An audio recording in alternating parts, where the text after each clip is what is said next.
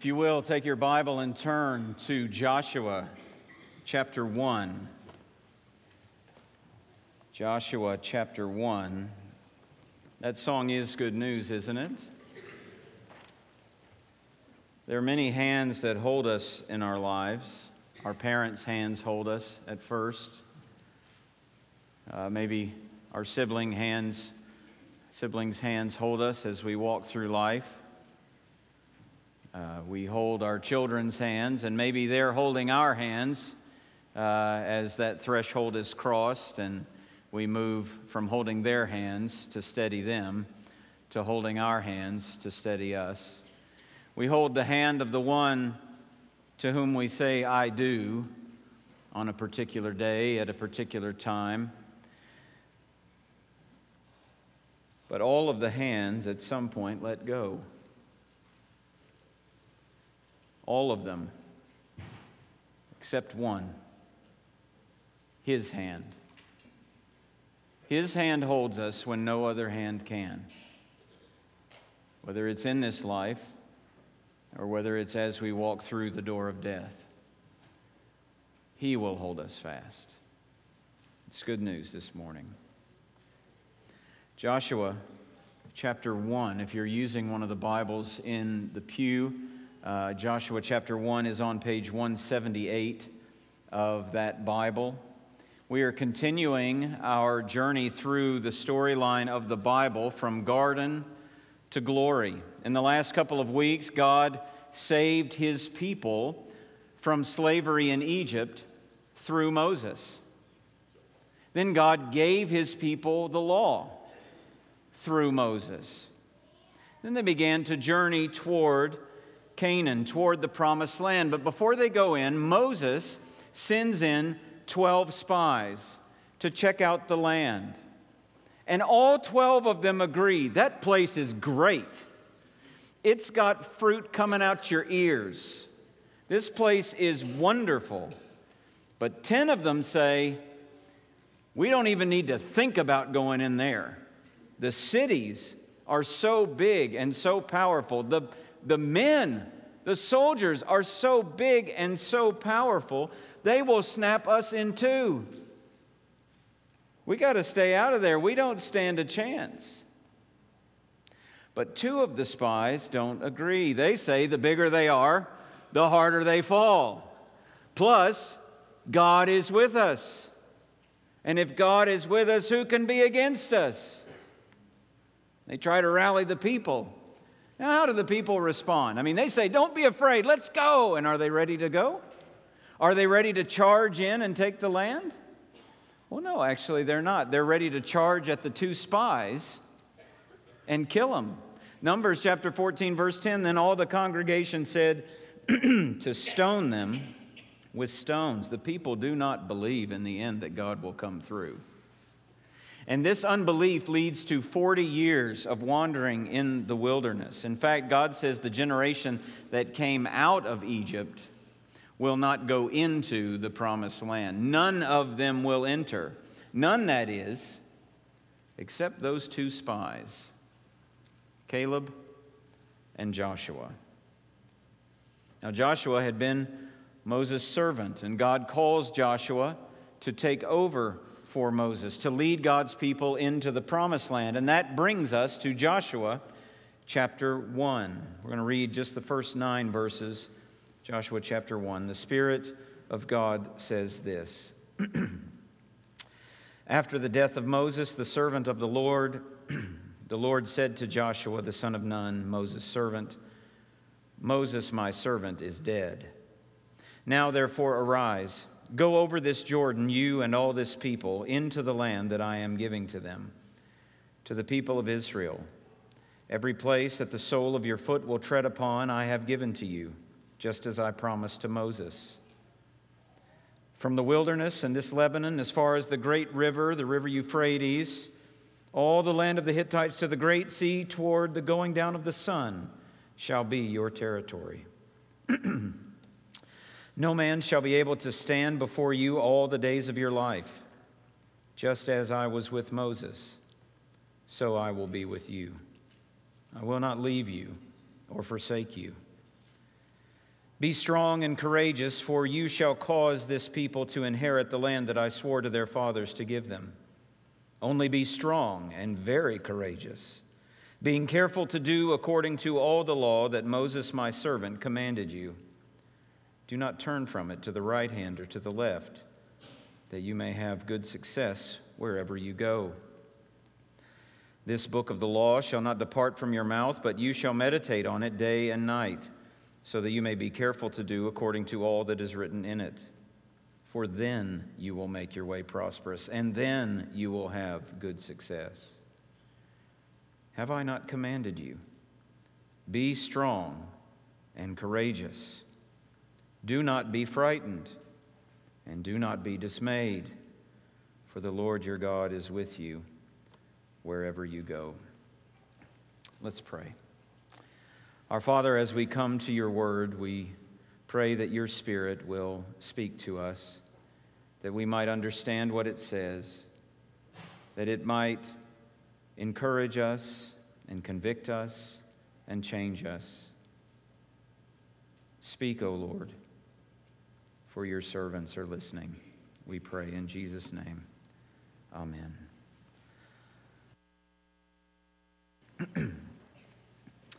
I wonder how do you deal with going in to the unknown?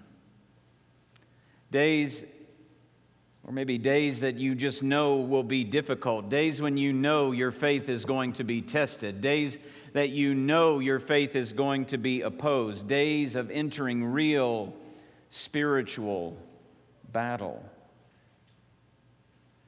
How do you enter those uncertainties when that person is now gone. He's moved away now. She has died. You know, the one who was so influential in your life, who taught you so much, who pointed you to the Lord, uh, who, who wouldn't let you just wander off, maybe a, a mom or, or a dad or a sibling or a, a pastor or a friend or a spouse. How, how do you keep going when they're gone? Well, these verses in Joshua 1 help us to answer those kinds of questions. As we see here, as we learn here, that since God will keep his promises, take courage and walk in obedience. Since God will keep his promises, take courage and walk in obedience. I want us to see three things that I think lead us to understand that this is what this text is really saying. The first thing I want us to see is that God repeats his promise. God repeats his promise. Now, back in Genesis 12, God had made all kinds of promises to Abraham. One of those promises was for land. Go from your country to the land that I will show you. And God repeats it several times. He repeats it to Abraham a few times. He tells Abraham's son Isaac, then he tells Isaac's son Jacob, and then in Exodus, he tells Moses, and Moses keeps bringing it up to Israel over and over and over again. And now here they are, this generation that, that grew up in the wilderness, who buried their parents in the wilderness. They're on the bank of the Jordan River, on the threshold of the promised land but Moses is gone. Moses is dead, the one who brought them out of slavery, the one who's been with them and teaching them in the wilderness. He's gone. They just had his funeral. The days of mourning him just ended, and his legacy is unparalleled. Just flip back one page from where you're at to Deuteronomy chapter 34. Beginning in verse 10 there has not arisen a prophet since in Israel like Moses, whom the Lord knew face to face. None like him for all the signs and wonders that the Lord sent him to do in the land of Egypt, to Pharaoh and to all his servants and to all his land, and for all the mighty power and all the great deeds of terror that Moses did in the sight of all Israel. There is none like him. So, what happens now? Where do we go from here. And the book begins after the death of Moses, the servant of the Lord. The Lord said to Joshua, the son of Nun, Moses' servant. Now that seems fairly harmless. And in some ways it is. But this wasn't originally written in English, you understand. It was originally written in Hebrew. And in the Hebrew language, after is not the first word in this book. The first word is actually a conjunction, it's the word and. And after the death of Moses. If you sat down to write a book, do you ever think in a million years you would start that book with the word and? You wouldn't. But what's great here is the story that they may think is over at the end of Deuteronomy is actually going to keep going in the book of Joshua. Verse 2 Moses, my servant, is dead. Now, therefore, arise, go over this Jordan, you and all this people, into the land that I am giving to them, to the people of Israel. Every place that the sole of your foot will tread upon, I have given to you, just as I promised to Moses. Do you know what's striking to me? Is why does God begin with the death of Moses? As if Joshua doesn't know this already. Everybody knows that Moses is dead. Why do you keep bringing him up? Why start with the obvious? Well, actually, I think it's because God wants to underline something that's very important. Essentially, God is saying that Moses was never the key to Israel getting the land. God is, and God alone is. So you see, there's no reason to throw your hands up in the air and give up. There's no reason to spiral, spiral downward into depression. There's no reason for doubt. There's no reason to wonder whether the promises are still good or not. You see, the death of even the greatest human leader doesn't derail the purpose of God. It's as if God is saying, Moses is dead. I'm not. I will keep my promise. That's so helpful to think about, isn't it? It's why we as a church, it's why every local church must actually fight to make sure that what we are dependent on as a church is God Himself, who He is, what He says, His Spirit, and not the man or the men who have been charged with leading and with teaching and with preaching. Now, of course, leadership matters. And of course, there's real influence that God intends through human leadership, but gospel work is the work of God.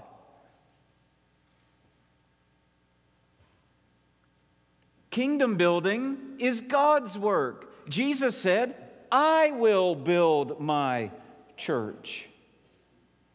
It is not by our might. It is not by our power, it is by His Spirit. You see, so if a leader dies, or disappoints, or departs, or falls into disaster, it may bring sadness or struggle or pain, but it does not derail the purposes of God. His purposes do not change. What he will accomplish will not change. And so God says, Moses is dead, but I'm not. And look at verse 2. He says, I, I, Get up and go. Arise, go. To the land, he says, that I am giving to them. I mean, that language is imminent. It is about to happen. God is about to give it. As Israel looks over the Jordan, the giving of the land is on the horizon. But as God speaks, it's not on the horizon, it's actually in the rearview mirror. Look at the end of verse 3 It says that, or verse 3 every place that the sole of your foot will tread upon, I have given to you. it is as good as done. It is a settled issue. Just consider the deed to all this land in your hands. You see, in God's mind, it's not, well, it will be. It is, it is. It is. You see, when God promises, it's not like when we promise. When we promise, we may have the best of intentions, but we often fail to keep our promises. God never will. It is not in his nature to fail at keeping his promises. What he says he will do, he will do. What he says he will do, it's as good as done. That's how we need to write it down. So when God promises that all things will work together for your good and for his glory, it's as good as done. When God says that suffering produces spiritual maturity and endurance and hope, it is as good as done. When God says nothing will snatch you from his hand, it's as good as done. When God says nothing will separate you from his love, it's as good as done. When God says Christ will return and bring history to its rightful end, it's as good as done. When God says people from every nation, tongue, tribe will gather around the throne and sing about the salvation that Jesus Christ has given to them, it is as good as done. When God says He will raise us up and glorify these bodies to live forever in the new earth, it is as good as done. That's why in Joshua, in, in, in Ephesians, you know what Paul says? Paul says, right now, where are we seated? In the heavenly places with Christ. It is as good as done. God repeats his promise not for his own sake, but for his people's sake. God repeats his promise because he wants them to know that Moses' death changes nothing. His purpose is still on track. The promises are still good. It's as good as done. The second thing, not only does God repeat his promises, God gives his presence. Look at verse 5. No man shall be able to stand before you all the days of your life. Just as I was with Moses, so I will be with you. I will not leave you or forsake you. Now, in the first part of this, when he says no man will be able to stand against you, I mean, it implies that people are going to try. It, the, the fulfillment of this promise is not going to come without conflict. Battles are going to be fought, lives are going to be lost, cities are going to be taken. This is going to be war. It's not like they're going to show up at the, at the door of the, the uh, promised land. Uh, who is it? Well, it's uh, Joshua and the Israelites. Um, you're in our land. Would you, would you mind? oh, we are so sorry. We did not know you were going to be here this soon. We will pack up and we will get out now.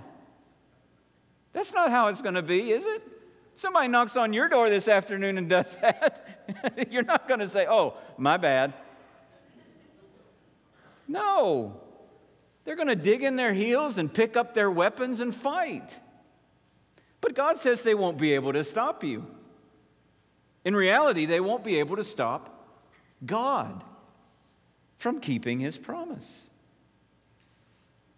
Now, there are all kinds of disturbing things in the book of Joshua about death, the death not only of soldiers, but, but, but women and children and the destruction of cities, and it's all very disturbing. And many people question the character of God about these things. So I just want to take a brief sidestep and just address it very briefly, and then we'll jump right back into where we were, because this is a very serious issue for many people. Back in Genesis, when God promises the land to Abram, he actually tells him it'll be centuries before his people take the land, before they're actually in the land. Why? Genesis 15 the iniquity of the Amorites is not yet complete. In other words, God is actually being patient with these absolute rebels against him. He doesn't send his judgment immediately. Do you know when we deserve judgment? Faster than that, because I had to actually put my finger to my thumb to snap. But God is patient. The, the, the, iniquity of the Amorites is not yet complete. Now, that's good news for them, and it's also good news for us because God is patient today. God is slow to anger today.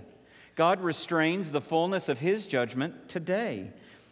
Friend, if you are not a believer in Jesus, he is giving you time right now to see your sin and to turn from it and to turn to him for salvation. He is patient.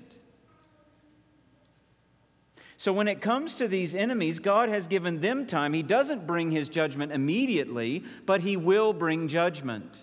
There is no truly innocent human being. So when Joshua and the Israelites show up on the door, at the door, this is God's judgment against these people. Just like when the Assyrians show up at Israel later, just like when the Babylonians show up at the door later. This is God acting in judgment.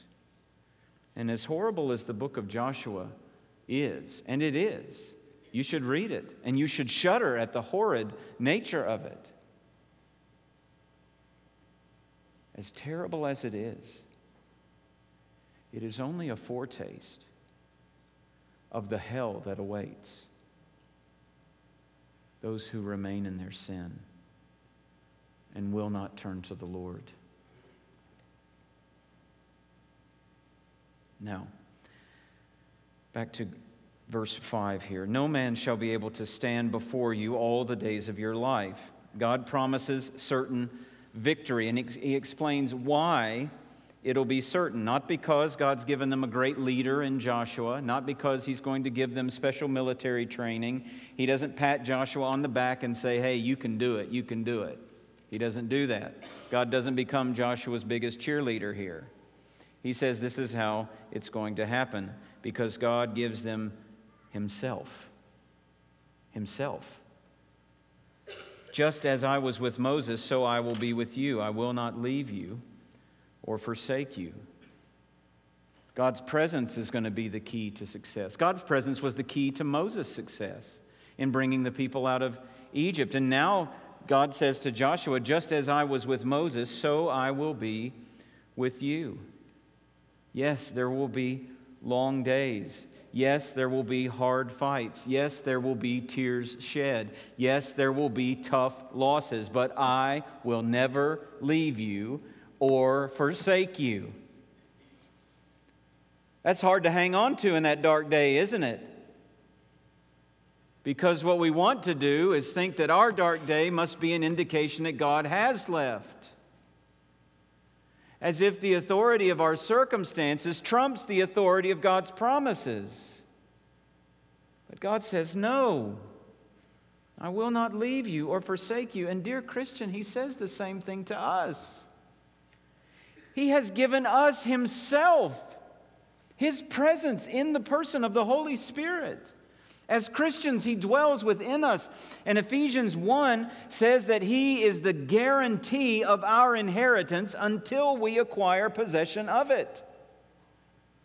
That's like different language but the same kind of thing that God is saying to Joshua I will be with you. You'll take the land because I'll be with you.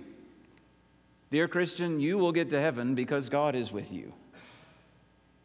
You will make it through this life because God is with you. You will cross the finish line. You will run the race and finish, and you will see that crown of righteousness because God is with you. Not because of you, because of God. I mean, we face all kinds of enemies, don't we? The world is against us. The devil is against us. Our own flesh is against us. We have an internal war going on. But God says to us, as He says to Joshua, they shall not be able to stand before you. We may be persecuted, but not crushed struck down, but not destroyed.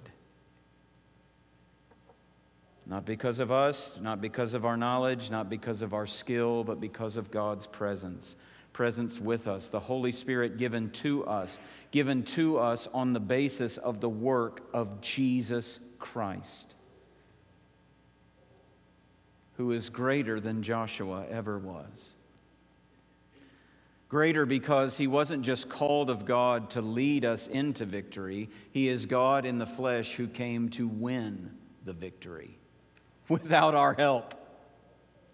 He won it. He came and he was opposed by the world, he was tempted by the devil, but he wouldn't be defeated. He resisted sin at every point, and then on the cross, he died for us. You see, we suffer humiliating defeats all the time at the hands of the world, the flesh, and the devil. We would be completely, flat out destroyed if it were up to us. But Jesus doesn't leave us there. On the cross, he died the death that we deserve. He took the punishment for our sin. He absorbed God's wrath. Justice has been satisfied, we sang. Satisfied how? Through the death of Jesus Christ on the cross. But on the third day, he rose from the dead, victorious over sin, victorious over death, victorious over hell. And as David did with Goliath, he took death's sword and cut off his head. He's never getting up again. And everyone who trusts in the Lord Jesus Christ is forgiven of their sin and shares in that victory. You see, at the end of life, you're either going to be completely defeated and annihilated by your sin, or you're going to stand with one who won the victory for you and gives it to you. Which one will it be?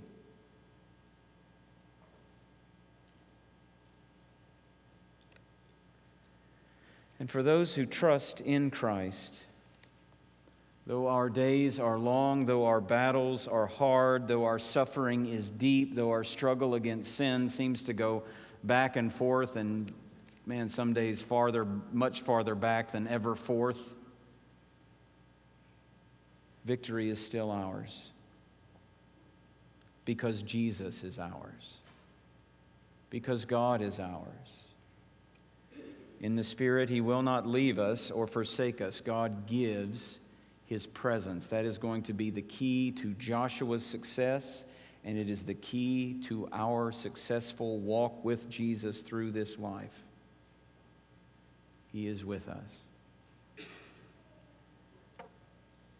Do not be frightened, do not be dismayed, for the Lord your God is with you wherever you go. God repeats his promise. Isn't that so kind of God? How many times do you think God has to say something? Once. That's it. He never has to repeat it. He is so merciful.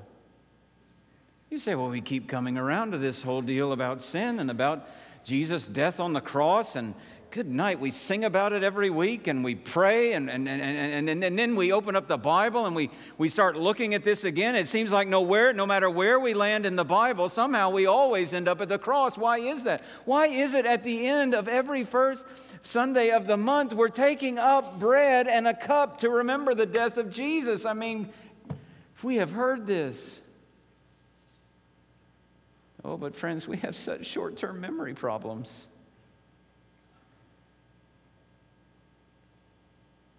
It is so easy to forget the cross.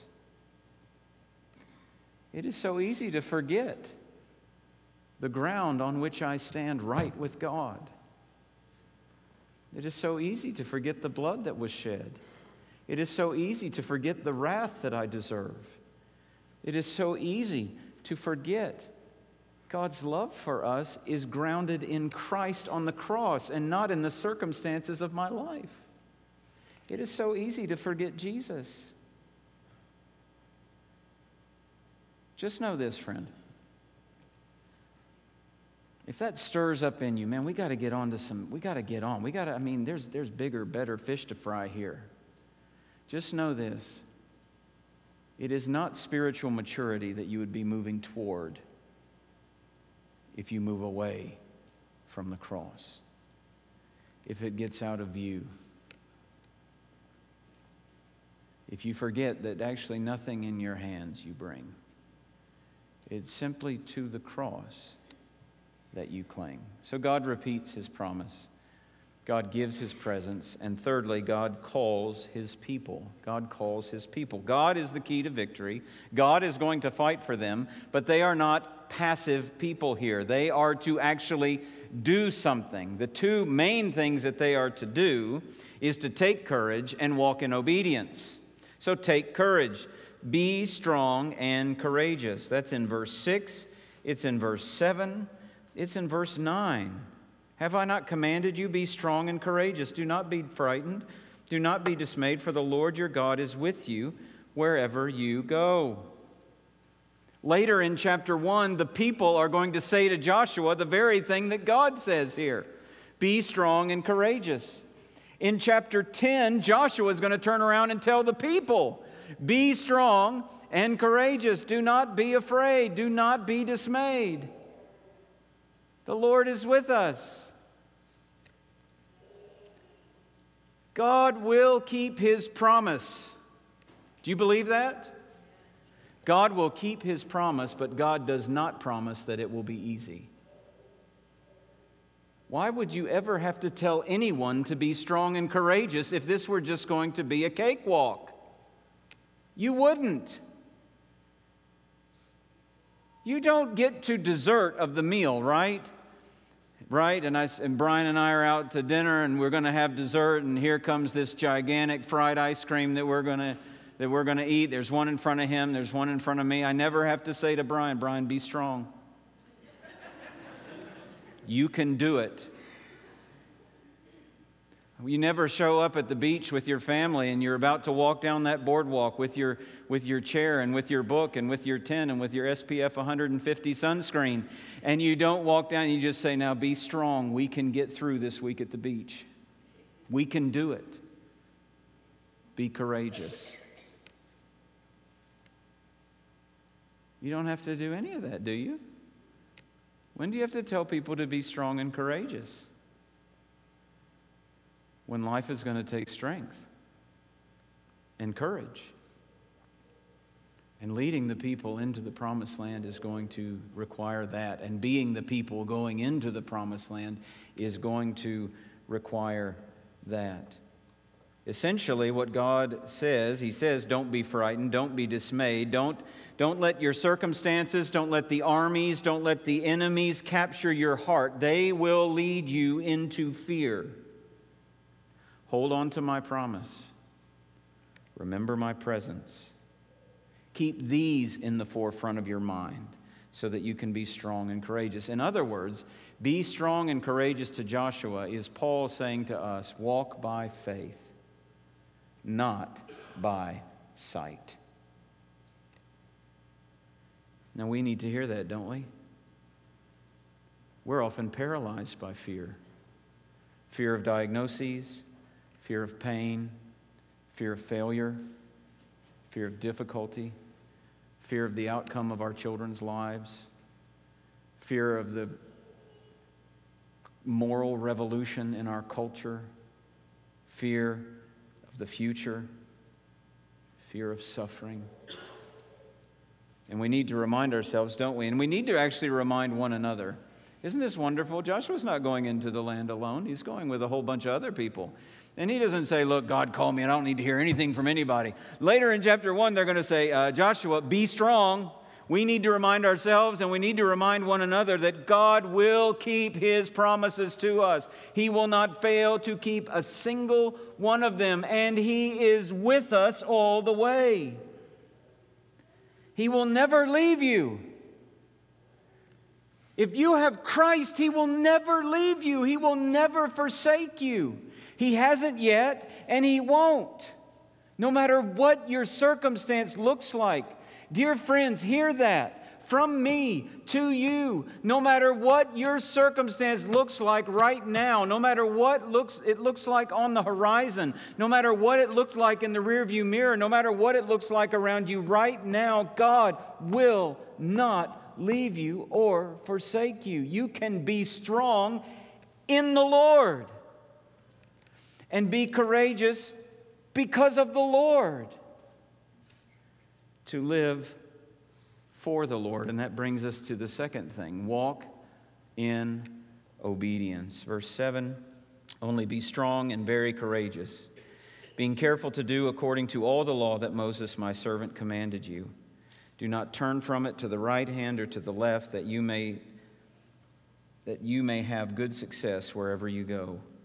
This book of the law shall not depart from your mouth, but you shall meditate on it day and night, so that you may be careful to do according to all that is written in it. For then you will make your way prosperous, and then you will have good success. Meditate on God's word, God says. Meditate on my word and obey it. The word meditating here literally means to mutter uh, to, to mutter something out loud. You remember uh, Yosemite Sam, right? The cartoon character, Yosemite Sam. He did this all the time. He was always meditating on what made him angry, right? I mean, this, that, was, that, is, that is what this word looks like. It is like speaking to yourself. And Joshua needs to speak to himself. He needs to mutter, but he doesn't need to speak his own words. He needs to speak God's words. He needs to speak God's promises. He needs to speak God's wisdom to himself. Friend, don't listen to your heart. Speak to your heart. Tell your heart what to think. Tell your heart what to believe. Tell your heart who to trust. Meditate on God's word. God says, don't just fo- don't focus on military strategy, Joshua. I've got that taken care of. Focus on me. Focus on my word. Because in the end, it's your obedience and not your military brilliance that will bring success. We need to hear that. I mean, here we are in the midst of praying about this Judea project and where we will plant a church. And in the end, it will not be our ministry brilliance that brings success. But we are so good at that, right? We're so we can do that. I mean, we can get in a room and we can talk strategy and we can make plans and we can coordinate and we can administrate. I mean, we can do all of that. I know this is, this is what we need to do. This is what we need to do in order to, to be a successful church. We've got to have this certain kind of program, that certain kind of online presence, that certain kind of ministry, that music, and, and all these kinds of things. But it's not just in ministry planning, it's actually in our own lives. We think we we can get a system down. I've got the perfect quiet time material for myself.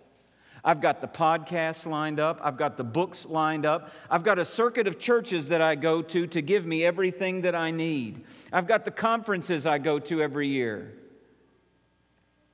I have got the strategy for my life. I've got the strategy for my ministry. I've got the strategy for my family. And we can feel quite successful because we have all the right strategies, because we're busy. And look, it's not bad to have a strategy to think through what you're going to do and it's not bad to be busy serving the Lord, but I will tell you that it is easy to leave behind the one thing that God says will bring real success obedience. When was the last time that came up? As you were thinking about your walk with the Lord.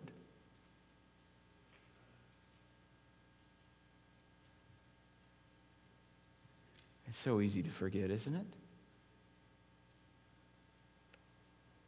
Or to just assume it.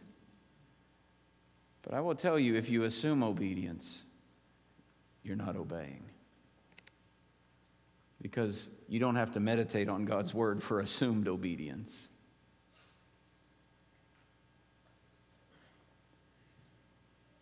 So easy to leave behind. Two things take courage walk in obedience.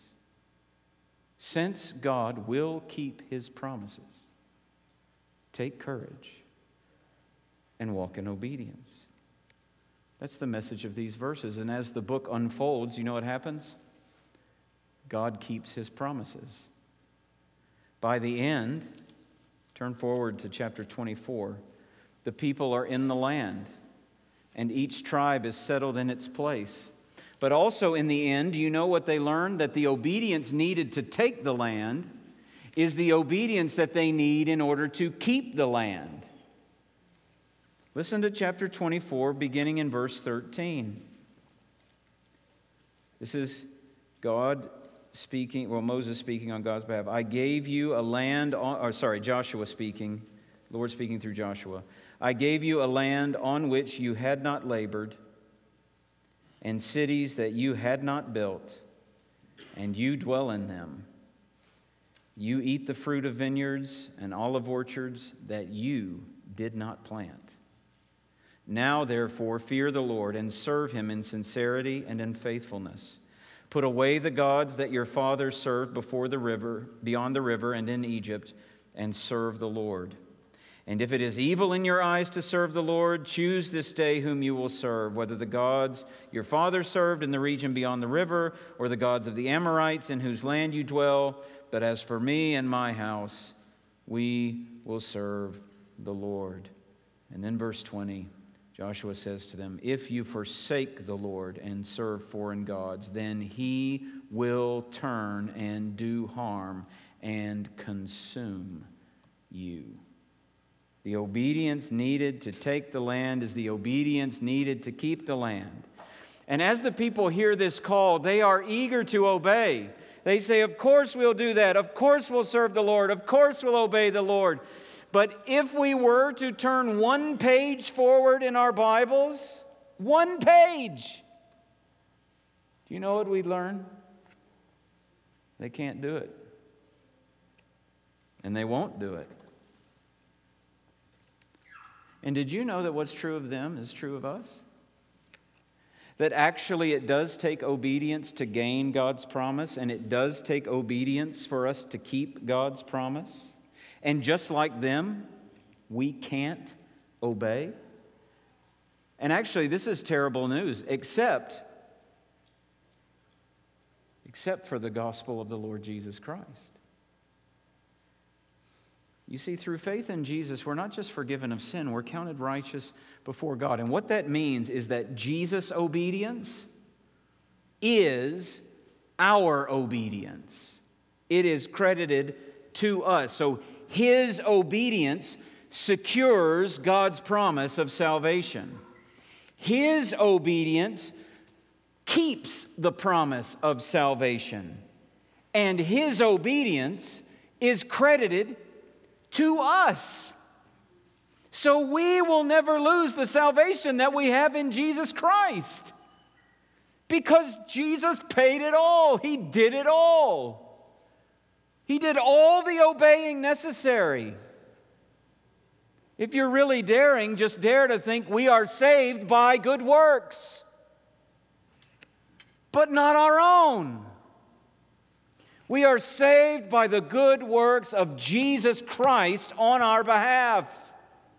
Through faith in Him, His work is credited to us. And how do we respond? Well, since God keeps His promises, in Jesus, we take courage.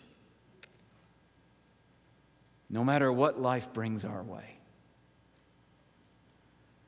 And we walk in obedience, knowing the victory is ours, the land is ours. Goodness gracious, the whole world is ours because it belongs to Jesus. Let's pray. Oh God, how thankful we are for the obedience of Jesus Christ. That he obeyed you at every turn. He obeyed your law perfectly. He obeyed all of the commands that you give. He obeyed all of the laws about sacrifice that must be made. That he positively obeyed you and he fulfilled the law's demand against us as sinners. God, we thank you that you are merciful and that you repeat your promise. We are thankful that you, you are generous and you give us your presence.